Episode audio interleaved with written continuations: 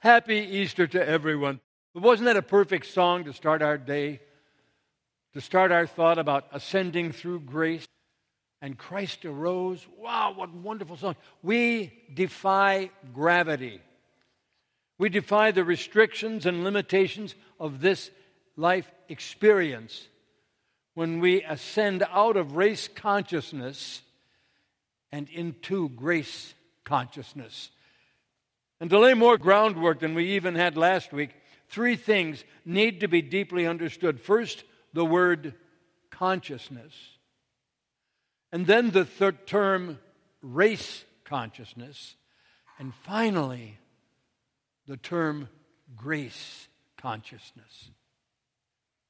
We're looking at moving out of a place in our thinking, our feelings, our beliefs, our values, our attitudes, our words, and our actions that is controlled, unconsciously controlled, but nonetheless controlled by the accumulated collective thoughts, feelings, beliefs, values, attitudes, words, and actions of the human race. And race consciousness is so very often based on things like fear and lack and limitation and separation. And what we know is that we are unconsciously affected by these race consciousness ideas until we make a deliberate and conscious choice to bring God into the picture. When we do that, we add a, a G for grace, and we get grace consciousness. And grace consciousness moves us all to a place of love instead of fear, abundance instead of lack, freedom instead of limitation, oneness instead of separation.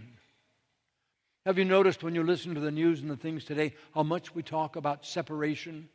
There's them and us and you. We lose that sight that we are one, especially in that incredible spirit of the one we worship and praise and sing to. That infinite spirit. And those ideas that we get from the love instead of fear of abundance instead of lack, freedom instead of limitation, and oneness instead of separation bring us love.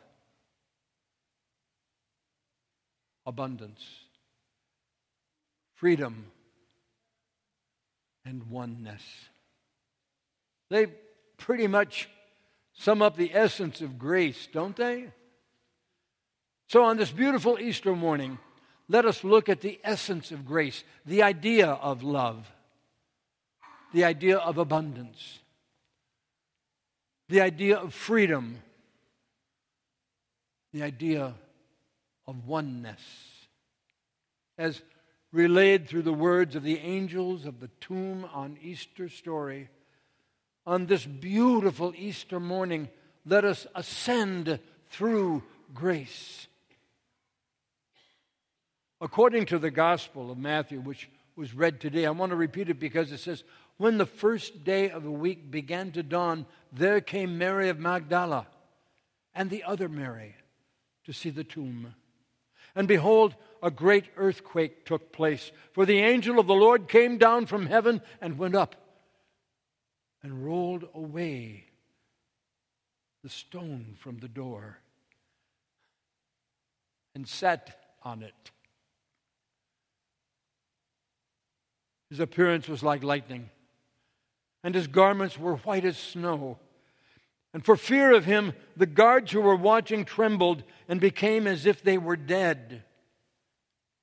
But the angel answered, saying to the women, You need not be afraid, for I know that you are seeking Jesus, who was crucified. He is not here, for he has risen, just as he said. There are three ideas in the last two sentences of this passage that I want us to explore this morning. Three ideas that speak to the idea of moving from the race consciousness beliefs in fear, lack, limitation, and separation to the grace consciousness ways of being, of love, of abundance, of freedom and oneness. Jesus' message of grace to and for us love, abundance, freedom, and oneness. And once again, it reads The angel answered, saying to the women, You need not be afraid, for I know that you are seeking Jesus who was crucified. He is not here, for he has risen, just as he has said. Can you imagine what was going through their minds those thousands of years ago when that occurred? First, here was this shining fear, figure where they expected only grief, only terrible, terrible pain. And the shining figure came before them and said, You need not fear. He is not here. Go now. You need not be afraid, for I know that you are seeking Jesus. Fear to love is one of the saddest things we have. The first thing I am calling fear to love. Even though the guards who were watching trembled when they saw the angel and became as if they were dead. Anyone ever frozen in fear? the angel said to the woman, You need not be afraid. Why are we ever afraid? The answer is always the same, no matter what we are afraid of. The answer is always because we are believing in two powers God and something else, rather than just God. You've probably all heard the acronym for fear false evidence appearing real. Well, I have a new one for you this morning forgetting everything about reality. Forgetting everything about reality. Now, the definition of reality in the Science of Mind glossary on page 624 says reality actually means that which is indestructible, incapable of decay. Reality is ch- unchanging and everlasting. The self we see is what we have thought about ourselves, the form we have molded by our thought. The real self is perfection. For God could not know anything unlike itself. Our sonship is reality. Christ abiding in us. The kingdom of God within is reality reality as concerning us is that God is in us, as us, and it is us. That's the reality we forget about when we are in fear. The angel told the woman in the tomb, You have no need to fear. In essence, the angel said, Remember, there's only one power God the good. Don't pay any attention to that which has no power. So, how do we heed the angel's wisdom and turn from fear to reality with a capital R? We turn to fear's opposite, which, according to the Course in Miracles, is what? Ah, yes, it is love. Here's a surefire way to get out of race consciousness based fear Simply think about something or someone you love. Try that right now. Just think, no matter what's going through your mind right now, what thoughts you have are th- easy, easy, easy things to do. Close your eyes and think of someone you love. And think of what you feel there. Thinking about someone or something you love. And the next step is to think of the lack and limitation of abundance and fear. Lack and limitation of abundance and fear. The message of fulfilled promises He has risen. We'll get to that idea next, but just as he had said, he has risen. Well, we can count on the promises Jesus made. He made a number of promises and articulated them in different ways and words throughout his ministry. He promised that he had come so that we might have life and have it more abundantly. That God would provide for us even more than he provided for the lilies of the field or the birds in the trees that our faith would make us whole. Or, said another way, that it would be done to us as we believed. That God was within us, that those miracles which He did, we could do as well, that the kingdom of heaven was at hand, to name just a few. And because he filled the mother of all promises, I will rise. I think we can count on the others as well. We read that in awe. And he is saying, You can count on all the other promises as well. Believe in me. These are all promises based on the essence of grace, abundance, and freedom and abundance and freedom become ours when we rely on the transcendent promise of all these promises. God is within us. There is no separation, there is only one. All the others hinge upon this one. Each of us is a living expression of God. Which takes us to the third thing the angel said. The angel said, He has risen. Former Congressman Morris Udall loved to tell the story about what happened in the Kremlin when Khrushchev died. He wrote, Brezhnev and other communist leaders wanted to get Khrushchev's body out of the country. So they called President Nixon to see if they could bury it in the United States. Don't think that would happen, do you? Mm-hmm. Nixon said he couldn't give them permission because he would receive too much criticism from the American people. Brezhnev then called Prime Minister Heath of England and got a similar turn down.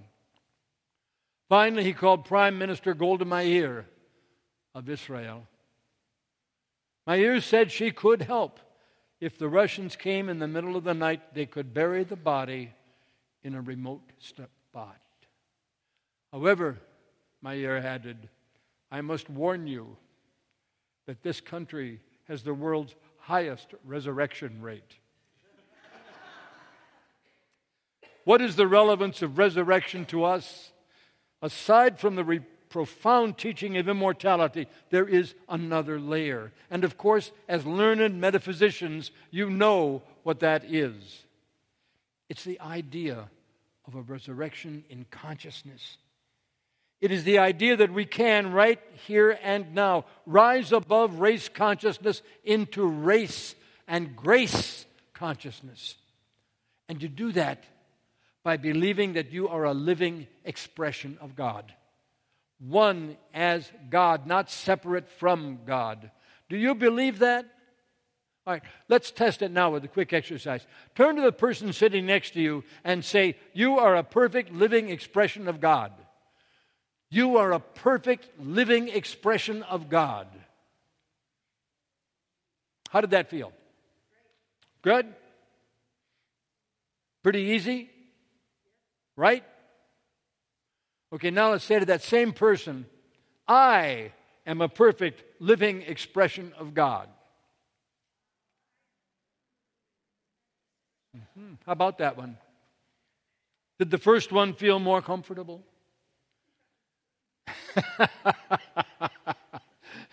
if so, do you need to go back to point one and remember that the angel said, He is not afraid? What F E A R may still need to be crucified in your consciousness. What have you forgotten about reality? I, I love this promise that Ernest Holmes makes in the textbook on page 422. As the human gives way to the divine in all people, they become the Christ. And that is the meaning of Easter for us this morning. As the human gives way to the divine, each one of us becomes the Christ. I do not believe that the second coming of Christ is what Jesus descends from heaven to draw to him the chosen ones. Rather, it is when each one of us ascends through grace from fear to love, from lack to abundance, from limitation to freedom, and from separation to oneness. And in that, a realization that there is only one power, one presence in all life, and that power, that presence is God and all good. I want to conclude today with a story from Tyler Perry. You may remember him as a writer and actor. And I want you to see in this experience the ascension from race to grace consciousness as you observe love, abundance, fear, and oneness throughout. Tyler Perry wrote As I was walking from my car to the studio one day, a woman who appeared to be homeless started walking toward me. I'm ashamed to say this, but I thought I don't feel much like being hustled today. Then I quickly felt guilty, so I started digging in my pocket for some money. And as she got closer, I noticed that she had the kindest eyes I had ever seen. As I was reaching into my pocket, she, she started to speak. I thought, here goes the sales pitch. But instead, she said, Excuse me, sir.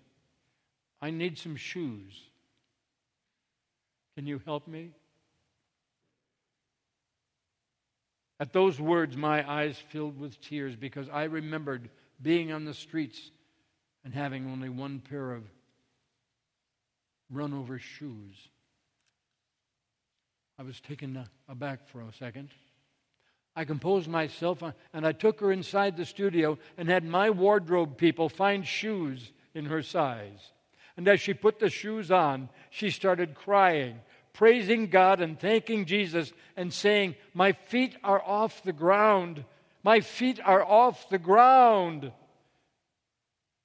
Several of the wardrobe people started crying. I, I was crying as I thought, wow, all she wanted was some shoes. She quickly disappeared and never asked me for a dime. I realized that I still had the money in my hand so I went out looking for her. She was gone. Just that quick. So I looked all around the neighborhood for her, and I finally found her standing on a corner looking down at her shoes, still crying and saying, My feet are off the ground. My feet are off the ground. I was so touched. I asked her how she had gotten homeless. She told me that she had AIDS and that she was waiting to get into a shelter. She said that her family had turned their backs on her and that she had no place to go. But she knew that God would make a way for her. I said to myself, He just did. Her faith and her praise moved me. I took her to a nearby hospital, a nearby hotel, and put her up. I had a staff member check on her from time to time to make sure she had food and clothes. And after about a month or so, we lost touch, but I never forgot her. This past summer, I was shooting Daddy's Little Girl, and this woman walks up to me smiling. I didn't recognize her face, but her eyes were familiar. She had on a really nice dress, and her hair was done. It was her. She told me that the little help I had given her had changed her life. I tell this story for one reason. After I met this woman, every time I think about complaining and mumbling, I remember her words. My feet are off the ground. And that, my friends, sounds like defying gravity and descending into the most amazing grace to me. And may it help to lead you to that amazing grace in your life, in every part of your life, in every second of your life, in every moment that you're alive, where instead of thinking of the I have not, I cannot, we think of the I can, I do, I love, and I am loved. And we let that grace fill us and help us to grow and become more and more and to understand more and more and to reach deeper inside of each one of us. That that love may live with us and we in it. And so it is. Amen.